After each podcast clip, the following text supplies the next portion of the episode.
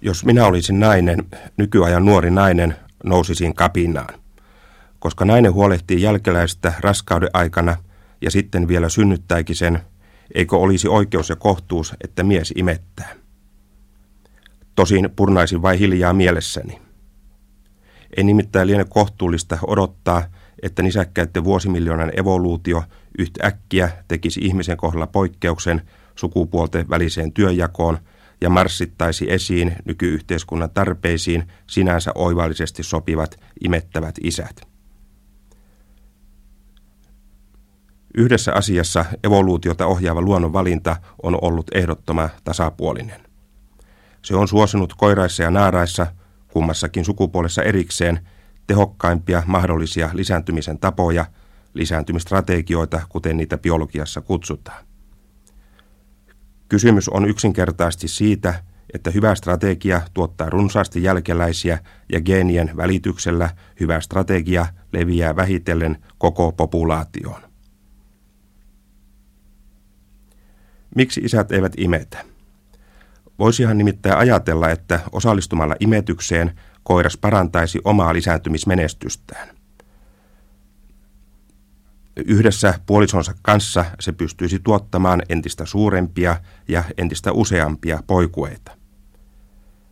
Imettävät mutanttikoiraat tuottaisivat jälkeläisiä enemmän kuin perinteiset koiraat, joiden geenit tämän vuoksi ilman muuta harvinaistuisivat populaatiossa. Naaraat puolestaan suosisivat imettäviä koiraita, sillä uuden työnjaon ansiosta naaraittenkin lisääntymismenestys paranisi. Sitä, että koiras imettää, ei pidetä teoreettisesti mahdottomana. Nisäkäs koirailla on nisät, eikä niiden rakenteessa kaikilla lajeilla ole olennaisia eroja ennen sukukypsyysikää. Maitorauhasten kehitystä, maidon muodostusta ja sen herumista säätelevät hormonaaliset ja hermostolliset tekijät. Yksityiskohdissaan mekanismit vaihtelevat kuitenkin huomattavasti eri nisäkäsryhmissä, mikä kaiketi on merkki siitä, että imetyksen kehitys ei ole evolutiivisesti seisahtuneessa tilassa. Kaiken kaikkiaan ovat sukupuolten väliset erot tässä imettämisasiassa enemmän määrällisiä kuin laadullisia. Jo Charles Darwin evoluutioteorian perustaja kirjoitti, että miesten ja eräiden muiden nisäkäskoiraiden maitorauhaset voivat satunnaisesti kehittyä niin hyvin, että ne tuottavat maitoa aimo-annoksia. Myöhempi aika on kyllä suhtautunut epäilevästi Darwinin raportoimien havaintojen todenperäisyyteen, mutta nykylääketieteelle imettävät koiraat eivät sen sijaan ole outoja.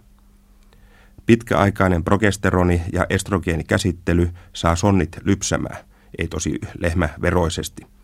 Ja joskus kokeellisessa syövähoidossa käytetyissä vastaavanlaisissa käsittelyissä myös mies, oman lajimme koiras, alkaa tuottaa maitoa. Mutta mistä sitten johtuu, että näin lupaavalta vaikuttava strategia ei ole pulpahtanut esiin nisäkkäiden evoluutiossa? Tai itse asiassa varmuudellahan tietysti kyllä tiedetään vain se, että imettävät koiraat eivät ole saaneet jalansijaa populaatiossa, eivätkä siten ole pystyneet muuttamaan evoluution suuntaa. Jos koiraan imetyksen fysiologiset ja rakenteelliset esteet eivät vaikuta evolutiivisessa katsannossa täysin ylittämättömiltä, silloin on syytä tarkastella yksityiskohtaisemmin niitä olosuhteita, joissa imettävä koiras voisi lyödä laudalta imettämättömän koiraan havaitaan, että tämä on mahdollista vain hyvin ahtaissa rajoissa.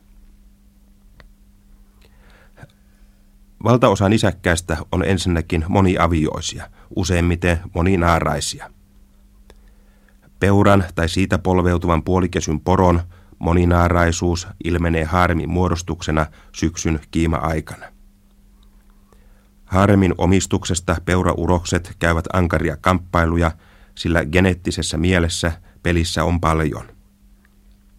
Voittajan geenit siirtyvät parinkymmenen jälkeläiseen, hävinneen geenit jäävät käyttämättä. Luonnon valinta onkin suosunut ulospeuroissa sellaisia rakenne- ja käyttäytymispiirteitä, jotka parantavat niiden menestystä taistelussa. Niinpä urokset painavat melkein kaksi kertaa niin paljon kuin naaraat. Paino on nimittäin tärkeä ominaisuus urosten keskinäisissä voimanmittelyissä.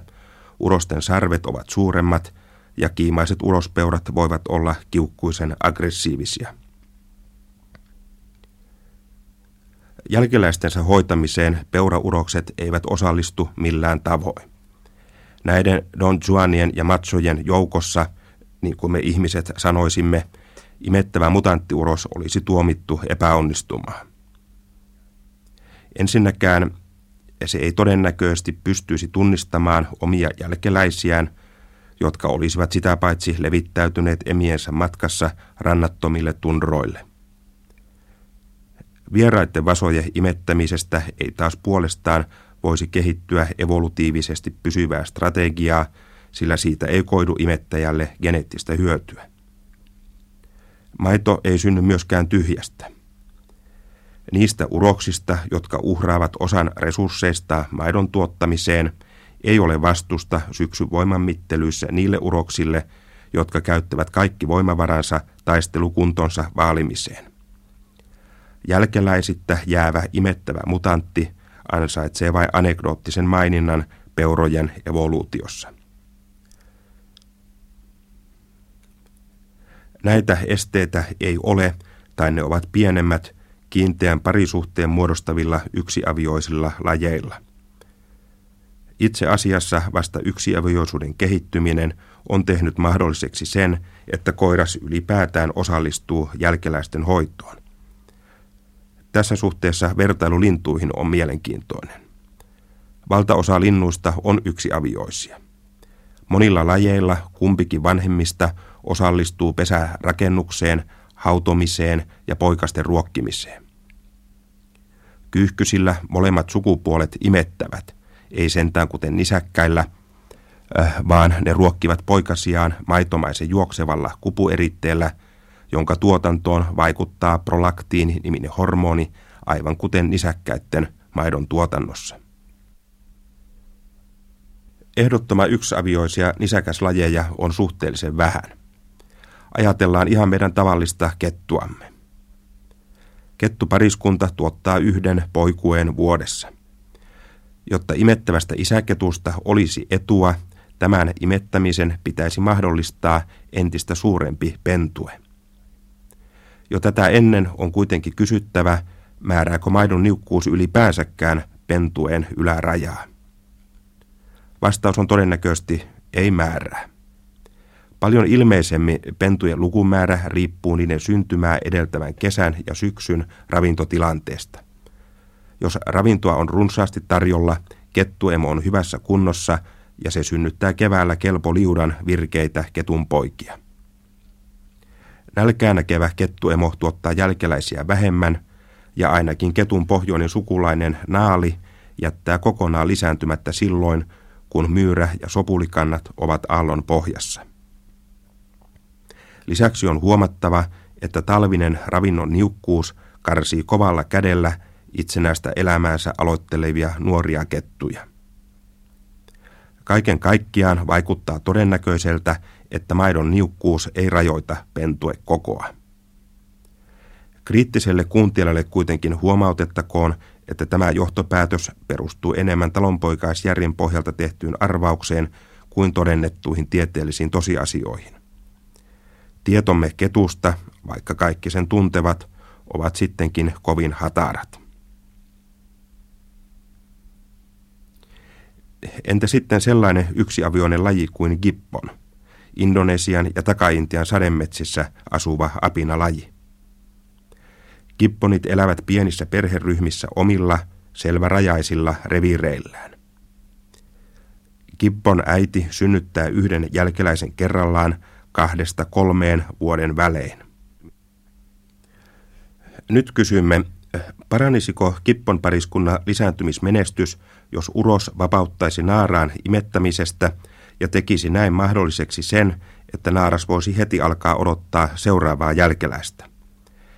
Imettäminenhän on muillakin kädellisillä, ihminen mukaan lukien, varsin tehokas, joskaan ei täysin varma ehkäisykeino. Nyt vastaus on todennäköisemmin kuin ketun kohdalla myöntävä. Tosi matkassa on edelleen yksi suuri mutta. Isän imettämiseen uhraama energia ja aika on pois sen muista tehtävistä, kuten reviirin ja sillä olevien ravintovarojen puolustamisesta vieraita lajikumppaneita vastaan. Siitä, että isä imettää, ei ole etua, jos rajanaapurit käyvät popsimassa parempiin suihin reviiri hedelmäsadon, jota tarvittaisiin kipeästi kasvavan perheen omiin tarpeisiin. Vakavimmin otettavat imettäjä-isä-kandidaatit löytyvät lajeista, joiden lisääntymismenestys riippuu ainakin useimpina vuosina tuotetusta jälkeläismäärästä sinänsä, eikä esimerkiksi ravinnon määrästä. Näitä ovat monet pikkunisäkkäät, muun muassa myyrät. Lähes ympäri vuoden poikasia tuottavat myyränaaraat uhraavatkin huomattavan osan vuotuisesta energiabudjetistaan poikasten imettämiseen. Imettävän koiraan kilpailukyky perinteisten koiraiden kanssa kaatuu tällä kertaa myyrille tyypilliseen promiskuiteettiin, satunnaisiin ja löyhiin parisiteisiin. Peuran esimerkkitapaus jo osoitti, että tilanne on mahdollisimman epäedullinen koiraan imettämisen evoluution kannalta. Entä sitten ihminen? Evolutiivisessa mielessä ihminen voidaan luokitella lievästi moninaaraiseksi lajiksi, vaikka kaikki nykyiset valtakulttuurit ovat julistautuneet virallisesti yksiavioisiksi. Moniavioisuus tuskin kuitenkaan on estänyt miehen kehittymistä imettäjäksi, sillä parisuhteet ovat olleet kiinteitä ja pitkäikäisiä. Pikemminkin kysymys on ollut työnjaosta. Naiset ovat huolehtineet lapsista ja mies puolestaan ravinnon hankinnan ohella perheensä puolustamisesta. Kumpikin ovat olleet koko päivä toimia. Mielikuvat monien luonnonkansojen pelkästään aikaa tappavista ja lorvailevista isistä ovat joko vääriä, tai sitten ajankäytössä heijastuvat jo selvät kulttuurivaikutukset, jotka ihmisen evoluutiossa edustavat itse asiassa hyvin nuorta vaihetta. Evolutiivisesti tärkeällä sukupuolten välisellä työnjaolla ei ole nykyyhteiskunnassa juuri merkitystä. Niin sanottu kulttuurievoluutio menee biologisen evoluution, eli yhteiskunnallinen menee biologisen yli ja ohi. Perhettä ei tarvitse puolustaa petoja tai vihamielisiä naapureita vastaan, eikä biologisesti vahvimmalla ole syntyvyyden säännöstelyn vuoksi muutenkaan jälkeläisiä keskimääräistä enempää. Imettävä isä jäisi siten kuriositeetiksi, ellei sitten imetyksestä vapautettu äiti olisi valmis saattamaan maailmaan lapsia keskimääräistä enemmän.